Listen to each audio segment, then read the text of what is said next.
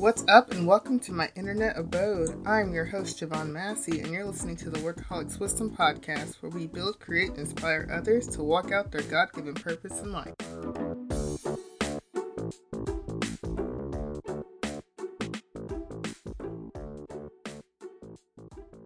What is up, you guys, and welcome to this episode. I'm kind of excited about this one because this one I purposely put in February because it's about relationships and healing our relationships, as you saw from the title.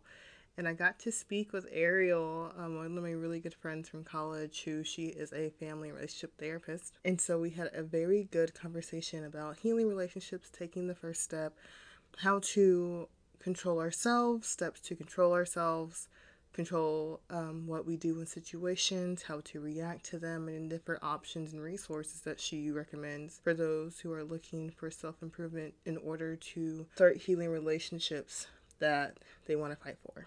There's a quick disclaimer. Um, this phone call was recorded on Rev, and my phone also needed to be updated. So my phone goes in and out a lot. I break up a lot in the conversation. I've tried to fix it as best as I can to the best of my knowledge, but it does go in and out. So there's some stuff that is inaudible. I hope you can still get the message across. Also, because of that, there's a story I tell about a situation at work that happened about a year and a half ago.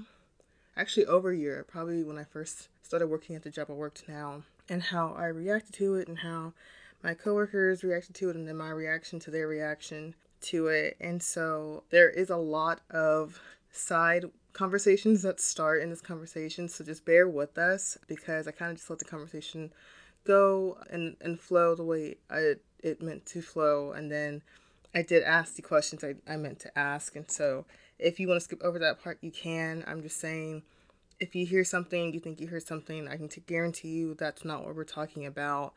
We were talking about, or I was talking about, a situation kind of would take off into a side conversation about something else. So, yeah, that's just a disclaimer I wanted to put out there. Um, also wanted to put an intro on here. Her name is Ariel Kimball and she lives in Illinois and she is a very awesome person. She is a kind-hearted person, very passionate about what she believes in, and I just hope that you guys can take something away from this conversation. All right, I'm going to stop talking and I'm just going to let the conversation play now. Bye.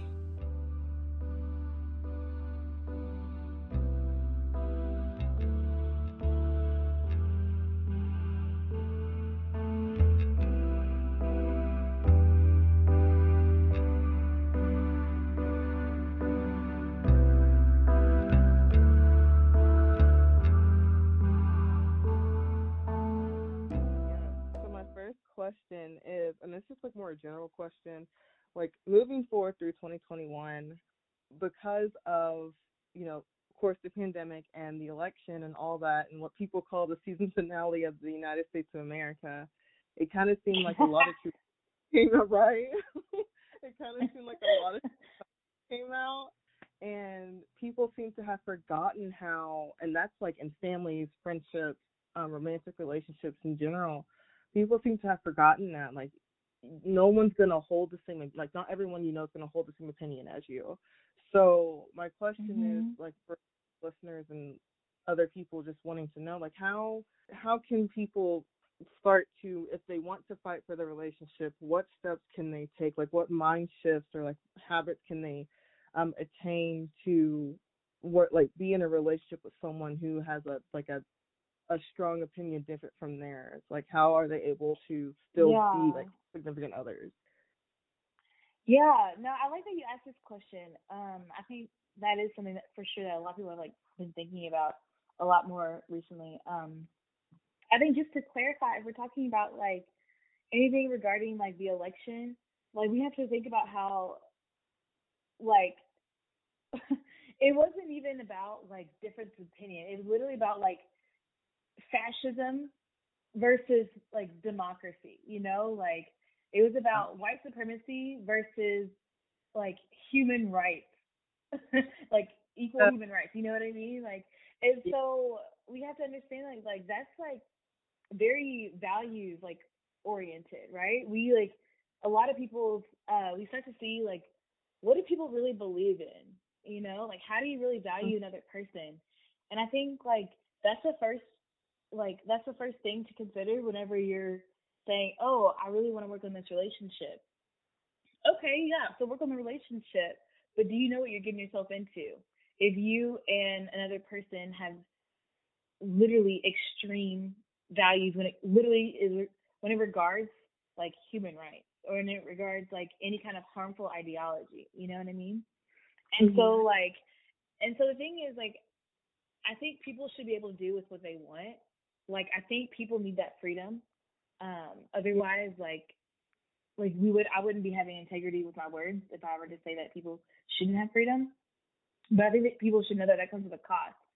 So that means that like if it's a black and white couple, for instance, and the black woman is starting to really connect with who she is as a black woman in America, and the white male, let's just say he is like grew up in a very conservative family and very like pro Trump and all that kind of stuff. Like so like those are like very different viewpoints. And granted, let's just say that they're married and they realize this now. like all this is kind of coming up now.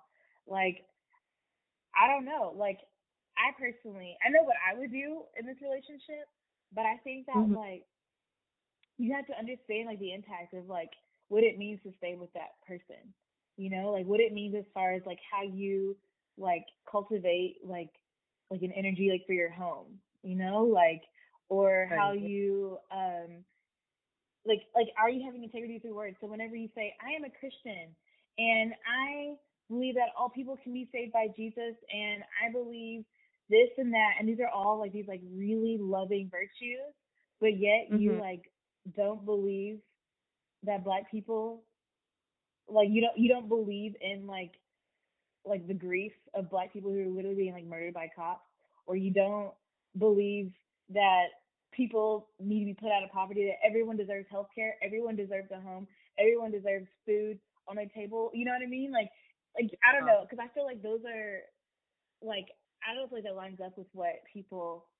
I don't think that lines up with what they believe. So that's why I just like say like, oh, like let your actions and your words line up, and like know what that can mean for you in the end. Like do what you mm-hmm. want.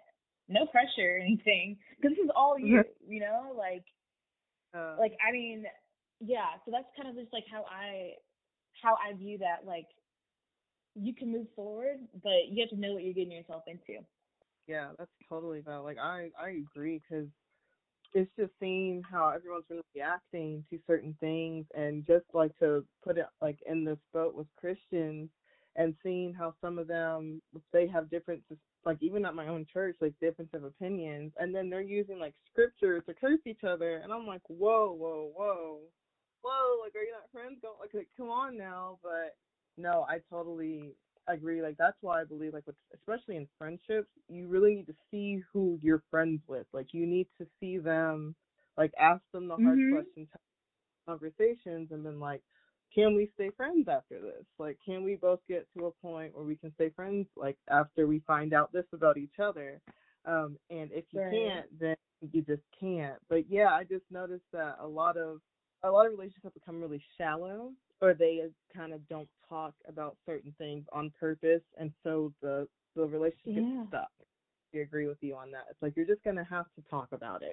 you're gonna have to let them know, and your actions are gonna yeah. have to line up with you, and if not, you're gonna probably get called out on it. So how are you gonna react getting called out on it?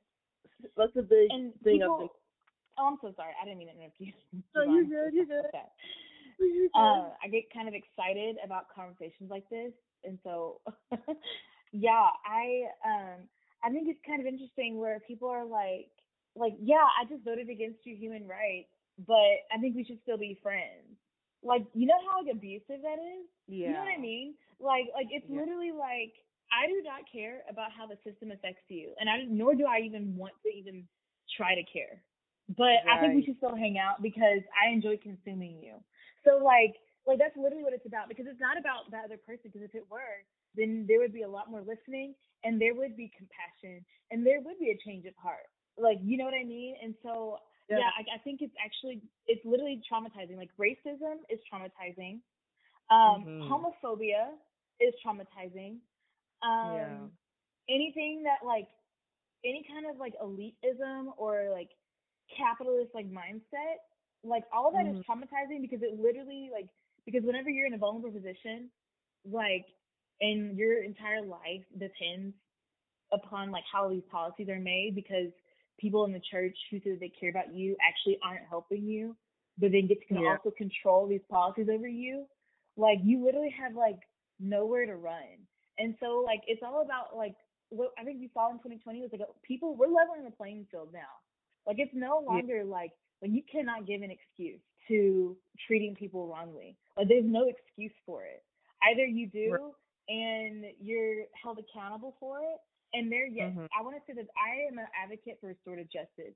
I don't know if you're familiar with that term, but essentially, restorative justice means that like uh, there's deep healing work that not only benefits the offender to keep them from reoffending, but also heals the community and um, the victim of Mm. the Okay. of the offense. And so there's always, always space for that. But even within that, there has to be like, like there has to be accountability. There has to be Mm. justice that is served because, like, Definitely. there's no peace without justice. You know, Right. Right. Def- And, like, def- you know, because like, like, yeah, I'm sorry, I can go on and on about that, but like, but that's why I think that like, I don't know, I think people in the church, it's like you're not. I saw this meme. They were saying this is not about. this is not about figuring out what pe- what kind of pizza toppings do you like. This is not something small like that. This is about racism and then not being racist. You know, this is about like believing that people should have their needs met or believing that they shouldn't because they're not worthy enough to have their needs met. You know, and so I think these are these are the huge stuff that like thankfully people are finally starting to address. Oh no, definitely. Because even I was talking to my mom about it. I was like, Mom, like I don't think the my coworkers like where I currently work right now, um, and I actually just got a new job this week, but I am the only person of color on the crew. And I'm like they're very nice. I said they always make Mhm. sure I'm taken care of when it like to the best of their ability within their authority. I said, but Mhm. I said I they don't realize I still have to be weary of how I'm looked at, like where their intention comes from. And that's not me attacking them at all, because I know for some Mhm. people it's subconscious, it's not intentional. Like it's not consciously intentional. That's what I'm trying to say. But at the same Mhm. time, like when out and because we do a lot of work away from headquarters, um, when we go out and we're with other people, like I have to be weary of certain things that they don't even have to think about, and I don't think they think about Mhm. that. When we were doing, we would stream city council, and so we got to. This is before they switched buildings, and there was a lot of change. But when we were in the old building, there was a cop um, during the day because they were doing court hearings, and so there was Mhm. a cop during the and he made sure everyone came in, had to go through whatever. Well, I came in there Mhm. with my my coworkers, and he knew my coworkers. Um, I don't think he ever saw me before, and so I went Mhm. in, and my badge was in my purse. But again, I've been in that building. Well, he just hasn't been there, but I've been in, and they know me from the building. He comes, I Mhm. walk in. He says hi to my co- my coworkers, and he looks at me, and he's like, "Where's your badge?" And I'm like, "It's in my bag." And he said, "Oh yeah, and that can't be in Mhm. here either." And I said, okay, like Mhm. being real. So my coworker, he, clearly got annoyed and like irritated. I Mhm. think we were on the page. Was like, you can go put it in the van and just lock the door. And so I went back. I went back to the building. He came back and I like, I was being a little petty. I'm not gonna lie because I kind of he was taller than me, so I kind of like shoved it up Mhm. like his face, like here, you see it, and like kind of dangled it. Mhm. And was like, you better help. Like like didn't and so when we were back to the headquarters my other coworker she we were telling her about it because my my supervisor was really annoyed um at the situation. And so when we were telling my other coworker about it she uh was like oh my goodness he never asked me that and i've had my bag in there many times. Well and i like i didn't Mhm. know how to of like well we both have different skin tones um and the people that are in the time look like me and not you. So yeah he's going to treat me differently.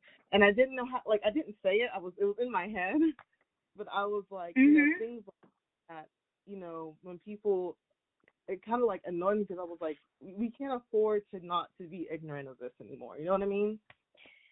And Yeah. so that's like what is like that's I'm sorry, I didn't mean um, No, no, no.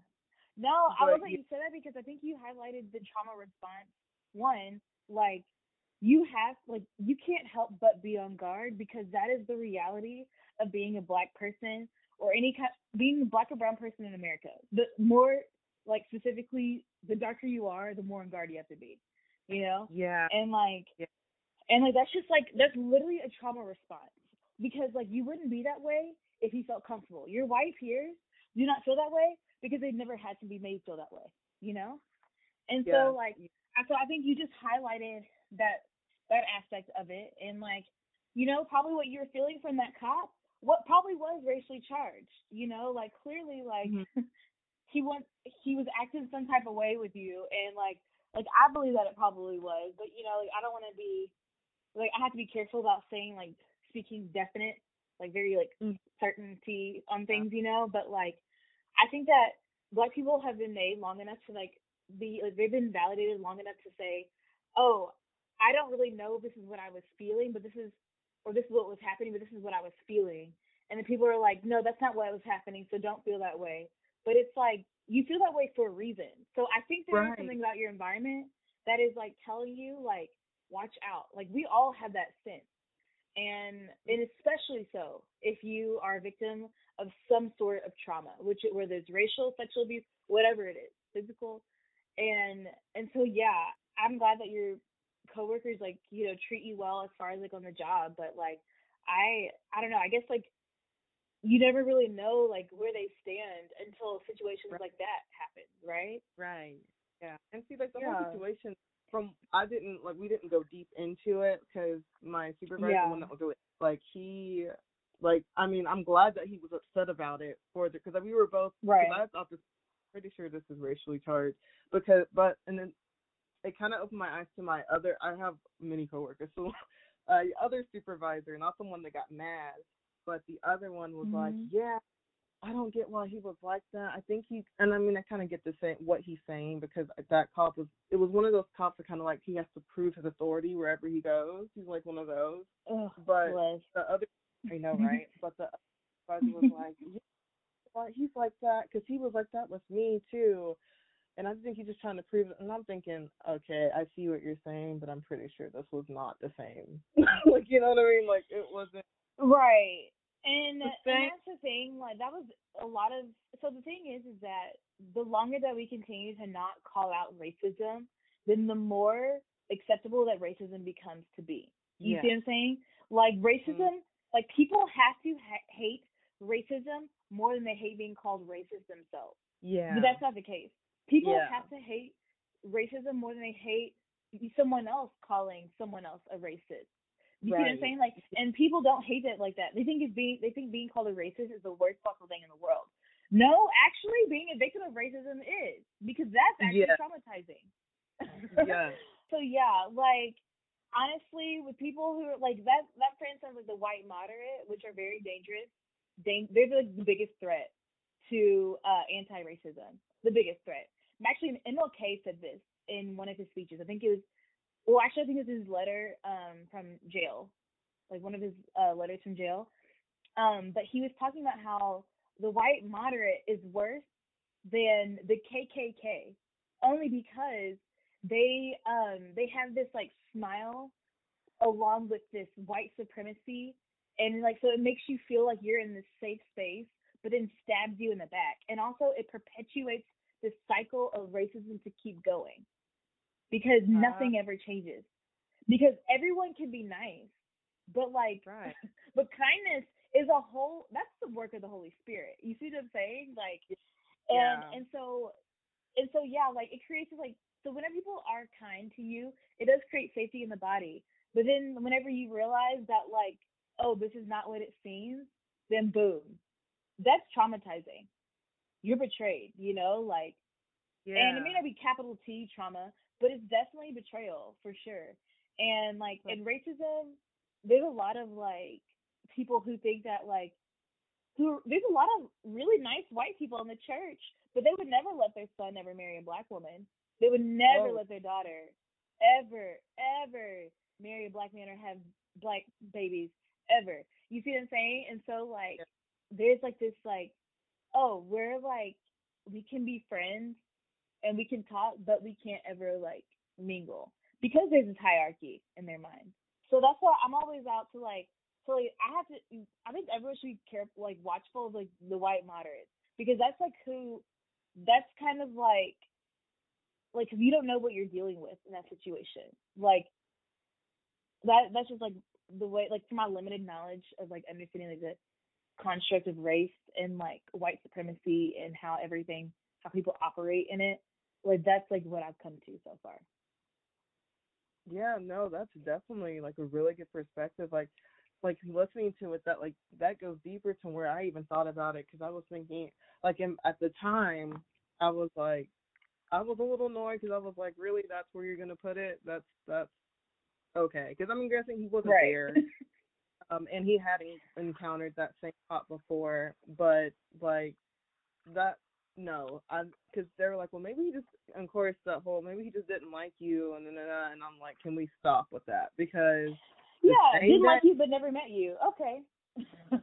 That- so I was like, uh, so like you know, after I mean, it wasn't that exact moment, but you know, with moments like that, I've I've just Mhm. coming, and especially after last year, I was thinking, okay, like let me like they don't they're not getting it and they're still not getting it. And so i said at some i don't know how to move forward but like the way like how you're putting it i'm like we're gonna have to at some point if it continues um we're gonna have to talk about it or something like off you know work or whatever. But yeah no you're totally right. And like hearing like the white Yeah. moderate that's like a yeah i can totally yeah i agree with that completely because it's Yeah. almost like they keep you in a place where they can like keep it sounds like they have a thumb on you in a sense like they have a thumb on you because like well if i keep if i you know stay nice to them i always know what's like what's Yeah. going on and I'm in the place where i where i want them and so like hearing So- that respect,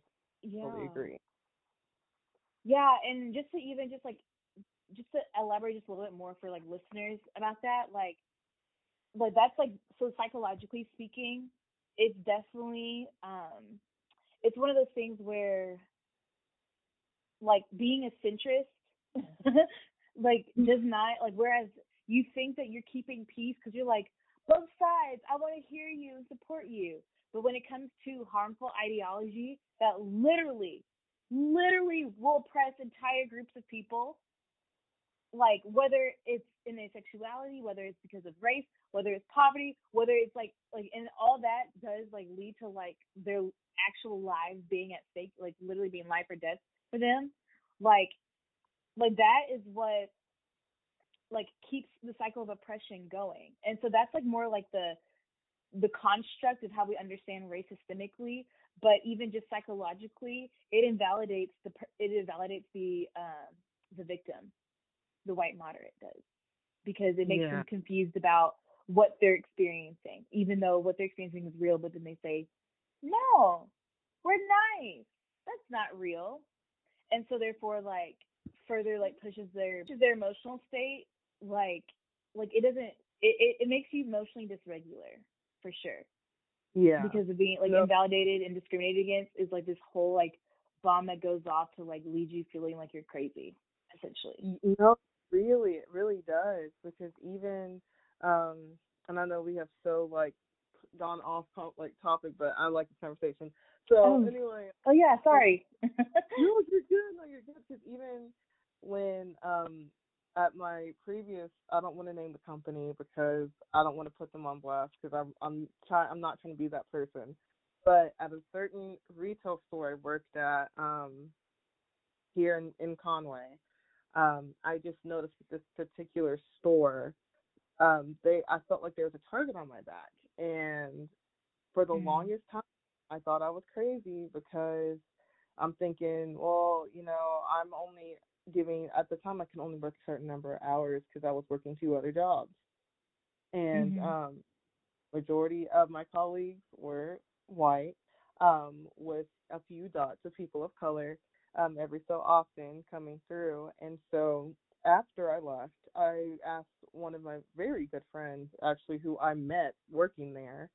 Um, I said, so I said, am I tripping or was there a target on my back? And she said, no, there was definitely a target on your back. And I was like, okay, because I thought it was just me. Um, from like the mm-hmm. second I got the job, um, and mm-hmm. what what got me was I was just very disappointed because the like the store manager, um, she's Caucasian, white, she's married to a black man and they have a mixed baby. Um, but she acted oblivious to so much. To so much. So I don't nothing mm-hmm. acted pretty sure she saw it. She just just kind of blew it away as like, Oh, you're just thinking Passive. too much. they are this is, you know, or she's like, well, I'm only here so many times, and when she is, I mean, I'm granted, when she is there, she helps me out a lot, and that's just how her work ethic is. If she sees any coworker struggling and she's working that day or that shift, she's in there working with them. So I will give her that. But at the same time, mm-hmm. I was other managers in the store, it just felt like I had a target on my back, and I'm like, and I mean, mm-hmm. one of the managers, she's biracial and I was like, why am I feeling attacked right now when mm-hmm. my other workers who are not my skin tone or much, much, much, much, much lighter than me um, are doing. Mm-hmm. Oh, like I'm not because well I I was getting caught out in like certain dress code stuff um and what just ended mm-hmm. up that's why happening was we had colors and apparently my shoes weren't the right colors um but mm-hmm. in my coworker with tennis shoes um, which are not allowed at the workplace. And mm-hmm. she gets asked the whole shift. We worked on the same shift, and they didn't talk to her one time. But I wore the appropriate right. shoes, but one of the colors on the shoes wasn't the store's colors, so therefore they got on to me. And I was like, yeah, uh, yay. And so that's when I asked my coworker, I said, was it me or was it just like, and was there a target? She's like, no, it was definitely a target on your back. And I said, okay, just had to make sure um and the fact that the man like when you when I like now that you're talking about it I was like that was the store manager. She just kind of let things happen. Yeah and also I think people think that so especially in the south because like I honestly going back to Arkansas is so triggering. Like just so triggering for me because of all the mm. racism that's just embedded within everyone and it, it's so fake. But even within black people and other people of color like whether you're mixed or whether you are Latinx or uh, South Asian or whatever, East Asian. Like the thing is, is that a person's color can still be complicit in white supremacy, and that's because mm-hmm. like if you have like lived in white America, you have internalized white America. And sure, some of us have internalized white America less than others because of like community, right? And like what mm-hmm. we see like on the media, like but but we have all internalized white supremacist ideologies because it's fed through us through literally history books, through yeah. like through all the pro- predominantly white institutions that we've attended. So if you attend a white church, a white school, have white friends, live in a white neighborhood, you can internalize some of that crap, you know? And yeah. and that's like if you whether you wanted to or not. And the thing is like black people think that they are immune to white supremacy, but that is not true. So even like a biracial, that's why a biracial woman can literally be racist towards you as an individual. And granted, systemically, it does not benefit her either. You see what I'm saying? But right, yeah. individually, it still oppresses you, and it also oppresses you as far as colorism, because that's a thing. Yeah, a little bit, a few months after that, I, and for other reasons too. It wasn't just because of that; for other reasons too. Um, I I left the the company. But yeah, no, like you are so right. Like I don't. That has to stop. Like I was like, they can't. We can't. Like especially, that's because I feel like the shutdown put everyone on, like you said, a love like equal ground, and we are at a point where we can't afford to just not know things and not be aware of things that are right in front of our faces. You cannot live on this world and say, "What is racism?" There's no way for people to not know. There's, there's information at their fingertips, and I yeah. give no excuse for it. no, you're so you're so right. You're so right. Not yeah. Totally. So kind of like pivoting off that. Totally. when it comes to like couples, okay, so and this Mhm. is like a long question, so I'm kind of trying to break it. So if I break up at any point, just let me know and I'll repeat it. So a lot of couples have divorced or separated due to like quarantine and just you know not being together. Like just a lot of divorces have like sp- like have happened. From what I again, I'm not like a family or couple therapist, so I don't know. But from what I have observed, Mhm. it's they're the separating or divorcing from things that kind of have been like under the surface, but like quarantine kind of brought them to the surface because they had nothing else Yeah. to talk, nothing else to do or distract themselves from it. So it's like, what Mhm. would you say to like couples in particular, um, or even families that are kind of like on the brink of like being estranged or separating or divorcing or whatever, to who want to fight and take those count those issues head on, um, what advice would you give them like as a first step? Because I know a lot of from from especially a, a specific couple that I know, they were like there was just a lot of things that we just acted like didn't exist, and having the quarantine together, they couldn't avoid them anymore. Mhm. So they're like yeah. we didn't know how to fight, and so they just left. They they split. They were like they called it quits. They didn't even know how to fight, so they left it alone. Mhm.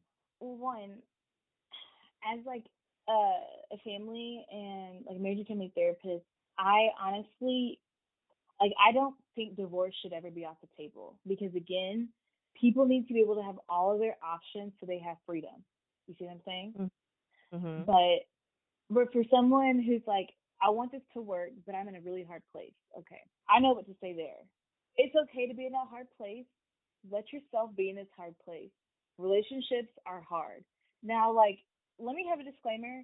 If there's any kind of like physical abuse or like emotional abuse happening in the relationship, like that's not okay Yeah. that needs to that needs to stop, right? Like or any kind of like policing of like finances or whatever. Like that that that cannot exist. That is that will never exist in a healthy relationship, no matter how much someone would want it to. So if someone like sees that in their relationship, then they need to get help from like a professional in their area like as soon as they can.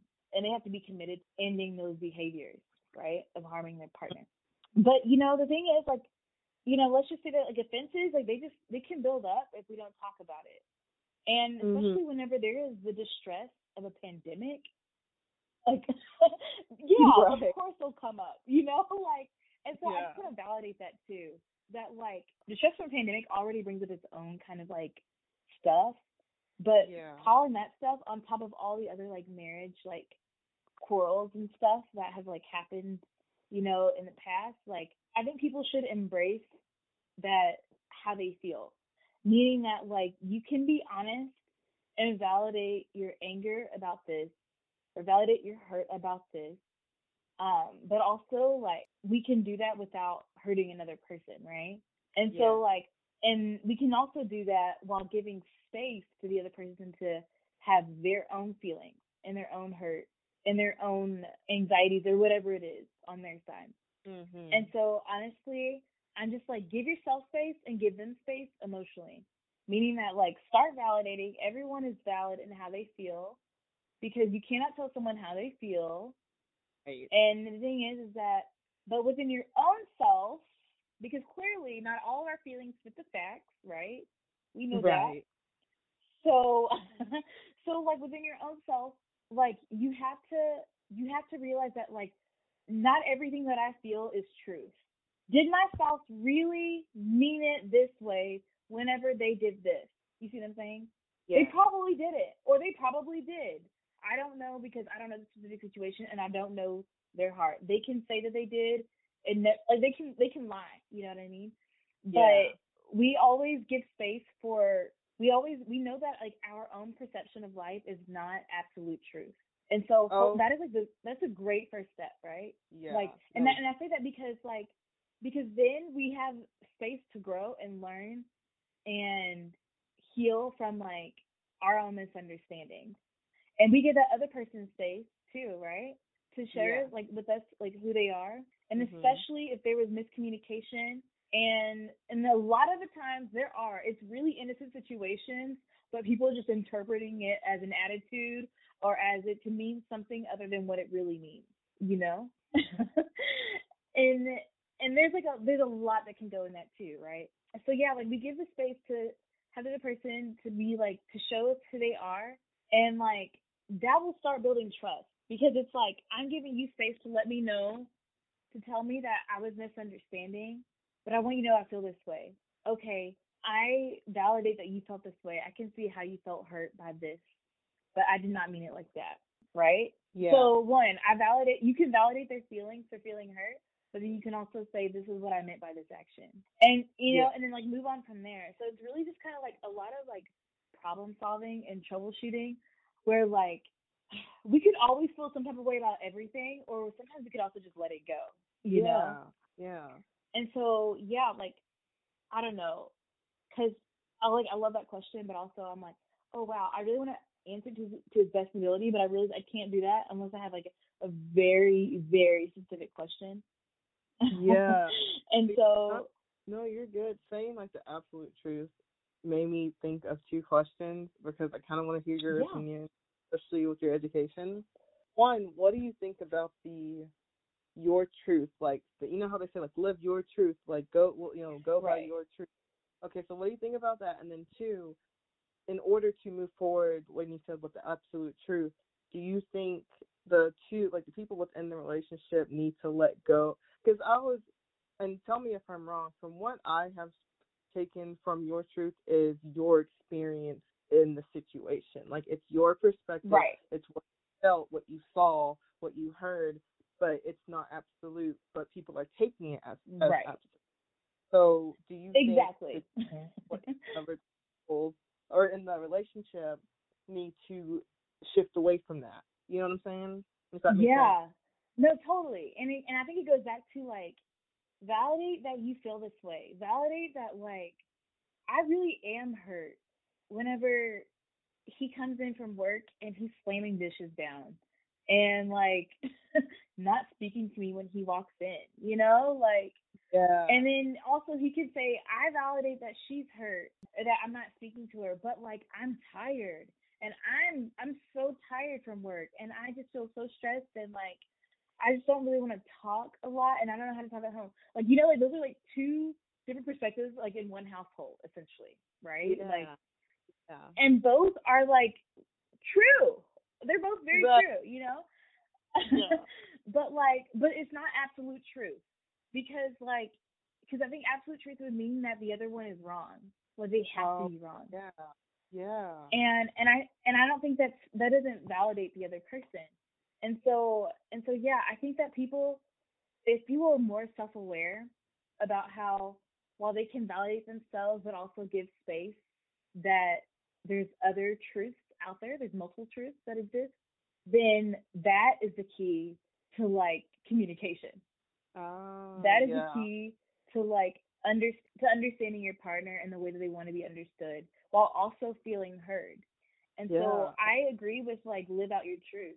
I think people should. I think that means also like living out what you value, you know? Mhm. But also Yeah.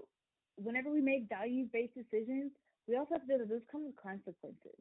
And so like if your values based decision is harmful to another person, that comes with a consequence. But yeah, so that's just kind of like what I would have to say about that.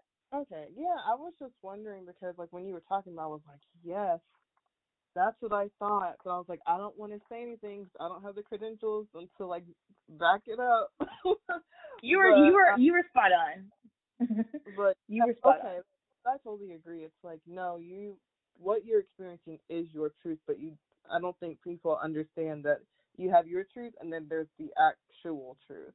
And it's very hard to get to the actual truth when you're so wrapped up in yours. You know what I mean? And so Well, and even but, but even I would say that there's actually multiple truths. So not even Oh, just really? two truths, but like literally like a billion.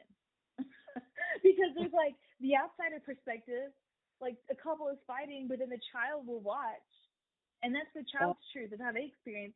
You know what I mean? yeah. And so that's why I'm like, so there's no way that any human could ever. It would be so foolish if a human thought, my truth is absolute. That is so foolish to think. Yeah. Oh my goodness, I didn't even think about that, but you're so right. Oh my goodness. But when it comes to like families and like Mm-hmm. familial battles, because I feel like now we're at a place where everyone can, we're kind of in like the dust has settled. We're now trying to literally pick up the pieces of what was broken from all of 2020 Mhm. and the election and last month for families. Do you think it's better to do like a big family meeting or do you think it's better like it depends on the situation like should they try to keep like Mhm. address individually like what do you think is a good step for them like i know the validation um because i feel like that goes Mhm. right over to that situation as well some families especially if it's generational like different generations what Mhm. advice do you have for them to like kind of pick up the pieces and go through 2021 Yeah, and picking up the pieces, assuming that like a lot of like, are we saying that there's been like a lot of conflict already, or is like things still kind of like bubbling, but nothing's ever been said? Like, which part are we at? I'm thinking more of like seeing like conflict already, like from like even just my family. It's not, and I think God it hasn't been as um intense as I've seen in uh, like my peers and stuff fam- family. Mm-hmm. But family with everything happening from the past like year and a month or whatever, there's just a lot of some of it's unsaid, but a lot of it's been indirectly said.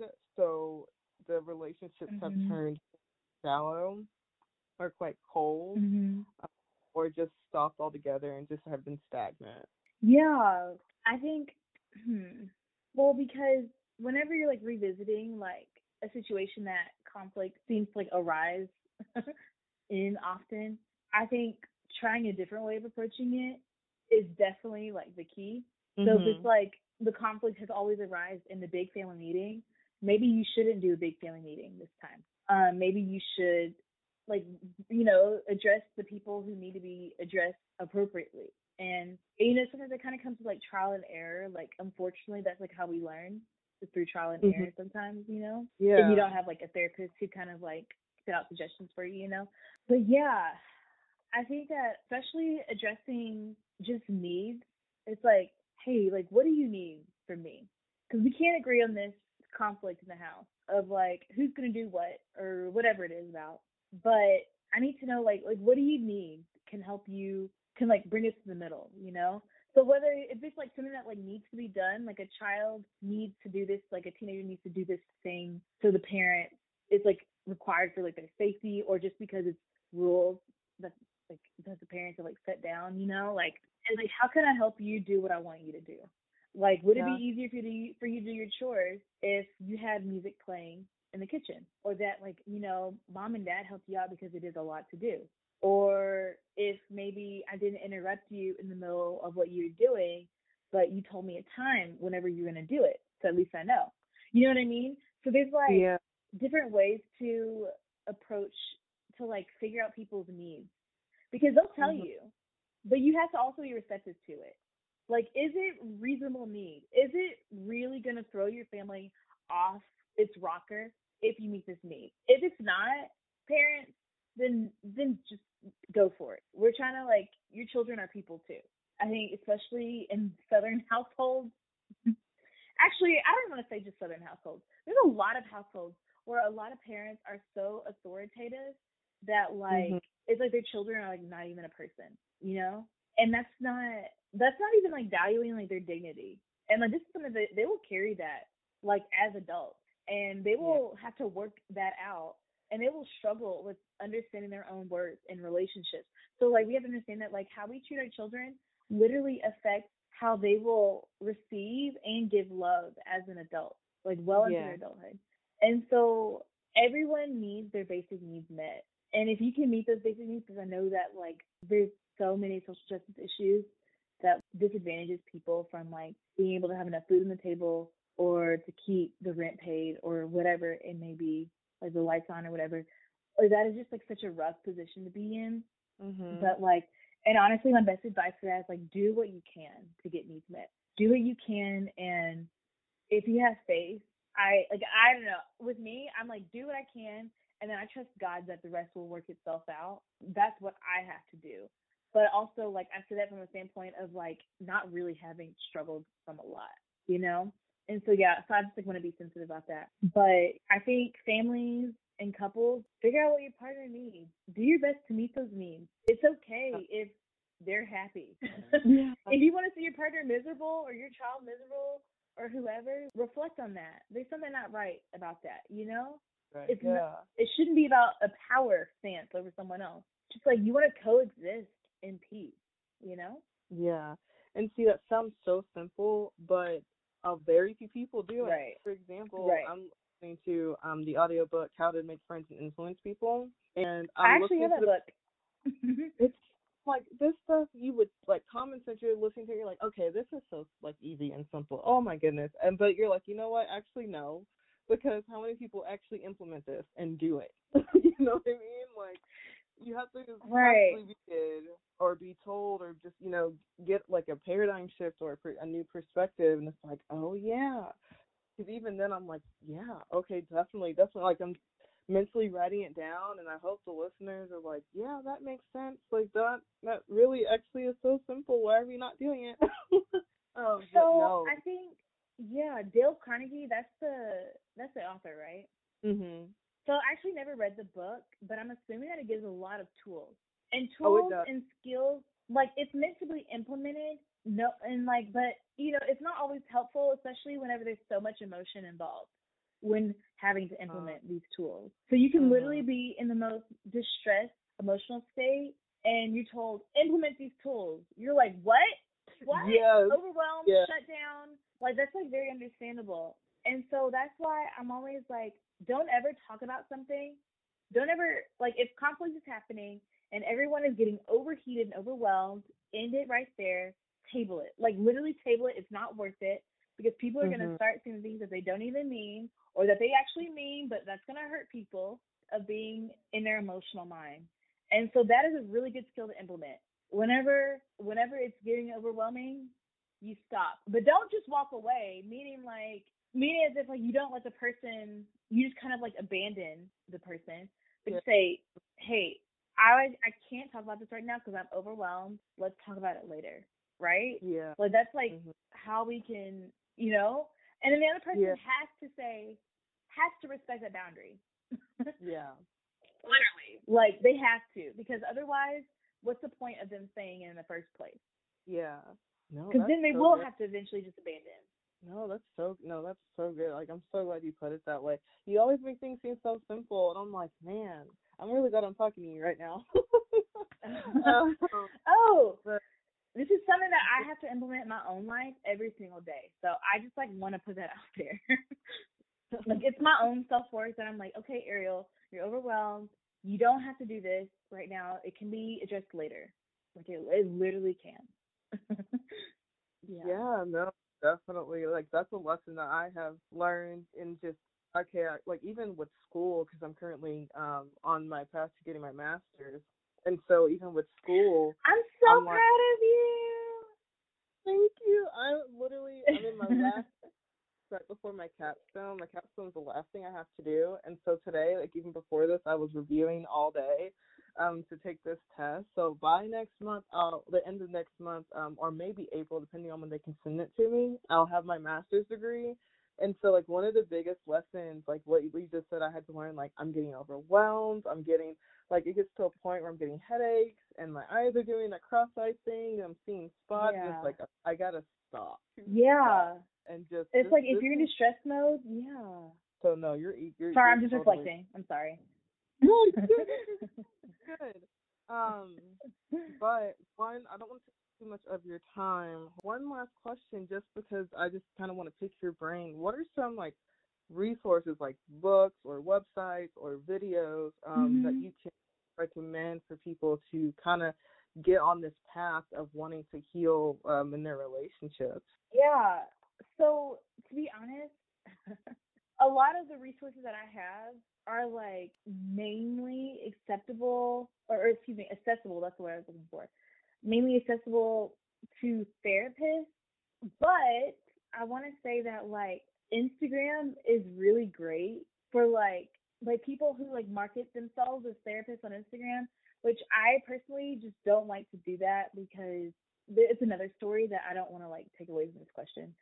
But but yeah, um I think like Instagram and just like looking up like I don't know, like couples therapy and stuff and like seeing like people like who are therapists that are like doing like quick little like TikTok videos of like, oh, one way to de stress with your partner or if you and your partner in a conflict, this is what you should do. Like I think like it's so easy to find threads like that online. Like so yeah. easy if you just do a quick Google search. Mm-hmm. And and you will you will realize like if it works for you or not because you'll try it out and you're like, oh, this doesn't work for me. And so boom, there you go.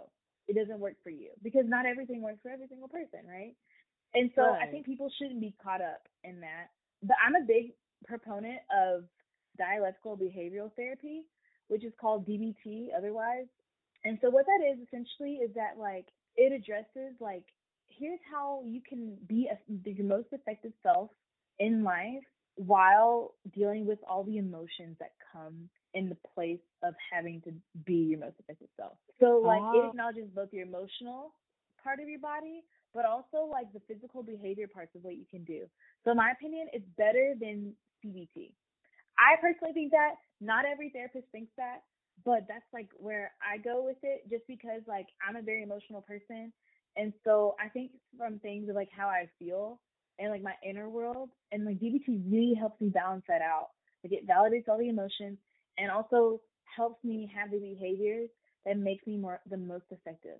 And granted, it doesn't change your emotions necessarily in that instant, but it will help you regulate over time and you'll realize that. And certainly, I want to say that there are like, because there's like four components of DBT.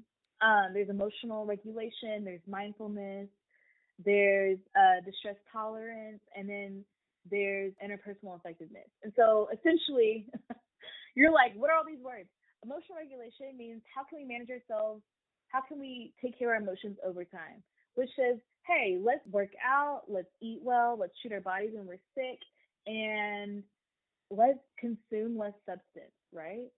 So things yeah. that will like help us long term. Oh, let's sleep regularly. That's a big thing. And oh, then oh, yeah. um mindfulness is all about being in the present and deep breathing and learning how to like literally change your nervous system with breathing. And you can.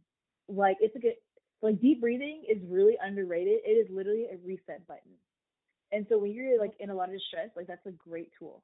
And then distress tolerance is like you're like on high alert, you're overwhelmed. Maybe you're one of those people that will just scream out into the void and you're like, I need help. This is more of like a stop.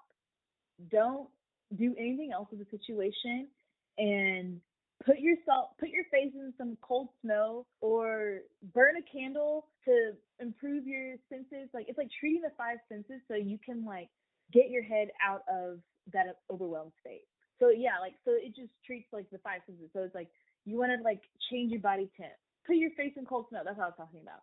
Or you want to smell something nice like a candle, or chewing on some gum. It's like really nice taste.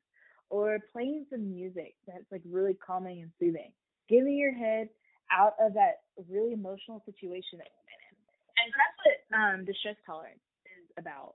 And then what was the last one is um interpersonal effectiveness.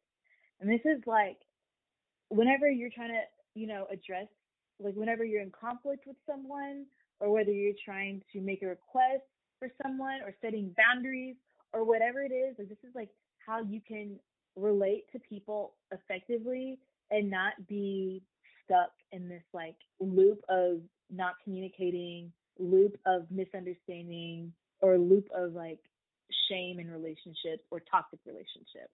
That's like what all that's about. So, anyways, that was a really long answer. But DBT that is absolutely my favorite.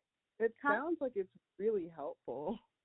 Oh my go- goodness, like it is so helpful. And honestly, like so I'm a transparent person. Like as a therapist, I am still in therapy. I've been in like over six years of therapy, so I've done a lot, a lot of work, and I'm like in a much better place than I was when I started. Like, and so I'm gonna say that I actually was a part of my own DBT group like not me as a therapist, but me as a client for two years. And it was literally life changing, literally. And I still revisit the same tools that I learned in in class, and I even like have like my own papers and stuff. And and I guess like I realize I could probably tweet more of the things that I've learned. I just don't, but I I, I could literally. I'm I'm all about like you know like because I'm such an emotional person. Like I'm all about like validating my emotions, but also being my most effective self. And so that also requires like your logical part of your brain, you know? Yeah, no, definitely. That's something. That's I always, I'm always, I'm a big advocate for self growth, self improvement. Even for myself, I had to learn how to use my weaknesses to build my strengths while still trying to build my weaknesses. Usually, like finagling yeah. them to turn to the best person I can be at this moment while I'm still trying to improve. And so I think that is yeah. amazing. Uh, I, I might give it a shot. Like when, you should really awesome. Like it sounds because it sounds very practical and hand like it's is it kind of hands on like certain part. It seems like it's hands on, so I feel like that'll be really great for people who like can't yeah. really into it and stuff. Um, that, you that should. and I also just want to add this too because so DBT, like there's been a lot of research that's shown that DBT has been the most helpful for people who have gone through any kind of trauma. Like honestly, it's for people who have trauma because like what trauma does to your body physiologically and like in the brain of how you process information, safety and threat, like because it, it gets all whacked up whenever you had trauma because like your body is like trying to protect itself literally. It really helps you function in an environment. So okay, I think the best way to describe it is that like usually our trauma responses, those are really helpful for situations whenever we are actually in those threatening situations. Like those are not bad. They help us to survive, you know? But yeah. whenever we're in but whenever we're out of that terrifying environment and we're actually in a healthier environment, we tend to overfunction. We can still have triggers, but we tend to overfunction and we have a trauma response, such as like what, maybe I guess a good one would be like um, you know, being told like having a complication at a store with an item that you're trying to return and they you know something it's just like really complicated you get overwhelmed and you start yelling at mm-hmm.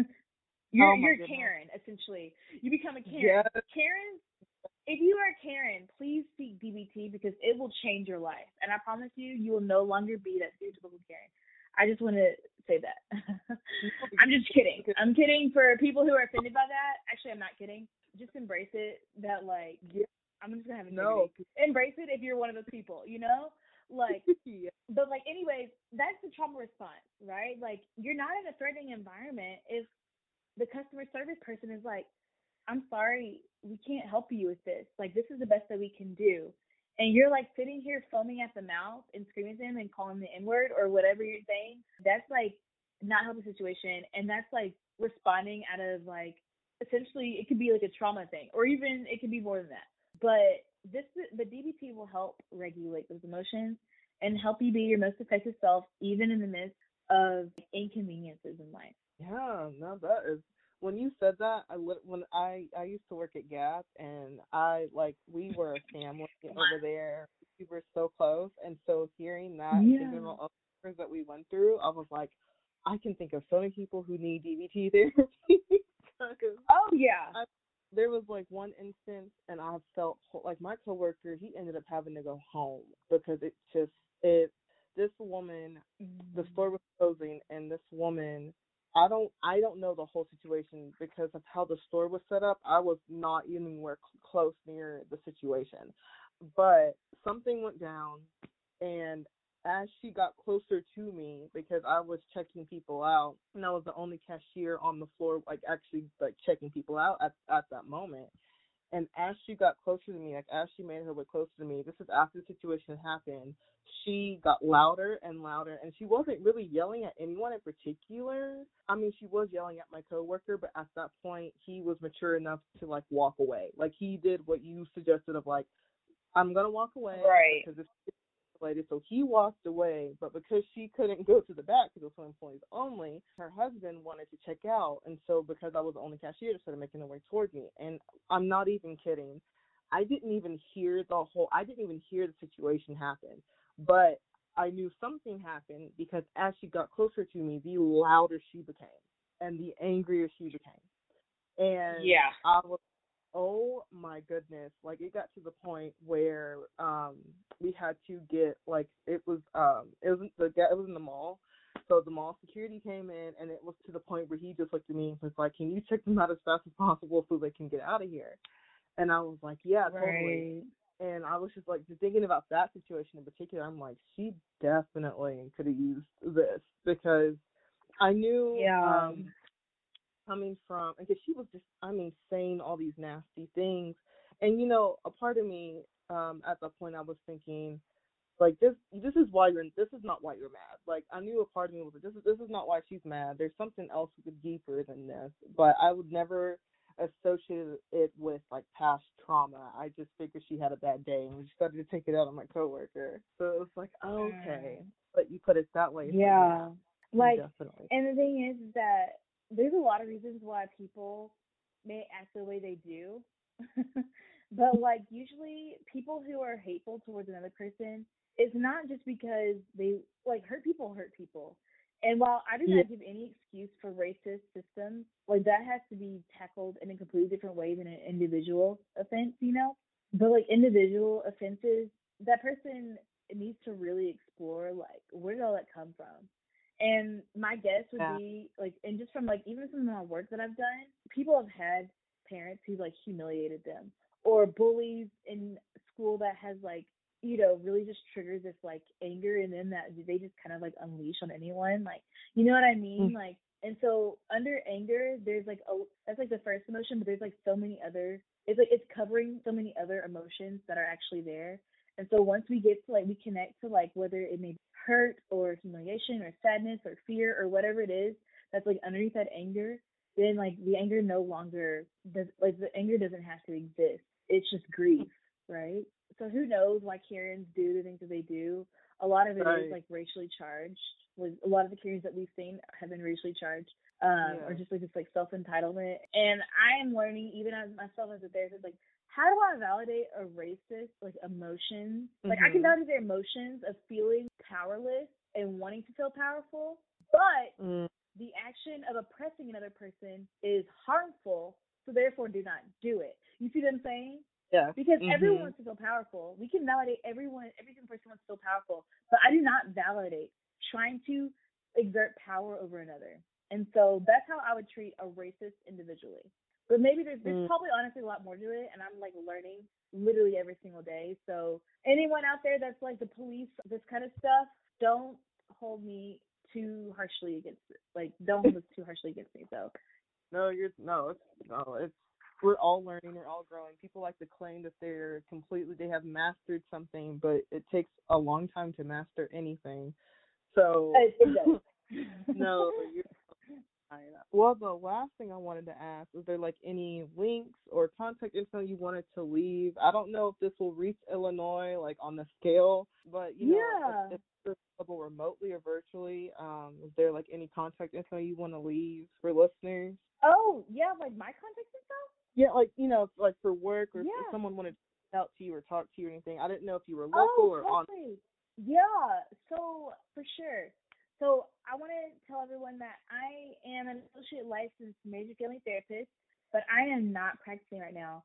Um, this is also why I wanted to like self-disclose like towards the end, which I'm glad you gave me a space to. That I am actually applying for seminary, and Oh. um, I know. And so essentially, like literally, people who apply for seminary literally become pastors. And my goal is not to be really be a pastor, but to be, do pastoral care. And Yeah. I just really want to further my integration of like faith and spirituality with my understanding of trauma and abusive Yeah. systems. And so, um, and even just like familial and relationship grievances. And not everything is capital T with the trauma, but a lot of it is still painful. And so I'm just Mhm. like trying to, yeah, just trying to integrate everything and also like furthering my, like my knowledge a lot, like in like the study, like, like black faith and life is like what my concentration will be in my master's of divinity. And so, yeah, I, but you can still follow me at baby millennial. That's like on my Instagram and my um my Twitter account. Um Okay. here, I'll spell baby millennial for you because I spell it kind of funny. Haha. Yeah. Um, I'm sorry. I'm like I have to look at my Instagram. Okay, so my so baby millennial is spelled B B Y M I L L E N N I A L. So Okay. BBY millennial, and my name is Ariel. In case you're looking for me, um, I forget that I'm starting to have more of a, a little bit more of a platform. Um, Yeah. but I'm doing my best. Y'all have grace for me if you follow me. Know that I'm not perfect, but yeah, I would love to like I would love for people to reach out and um, ask me questions, and also just like be a part of this journey of like learning more about how to fight racism, how to help hurting families, how to help hurting couples, and how to just like be true to yourself and you know be loving and like Oh. honoring all like living things, you know. And so that's def- like my work every day. Yeah. So, yeah, I hope you guys enjoy me uh join me in that. So yeah. Listeners, um I hope that like this conversation between Javon and I like um did something for you today. So Thank you for listening to the Workaholics Wisdom podcast. If you made it to the end and you like what you heard, hit that subscribe button to get a new episode every month and follow me on Instagram at Workaholics Wisdom Pod to get behind the scenes sneak peeks.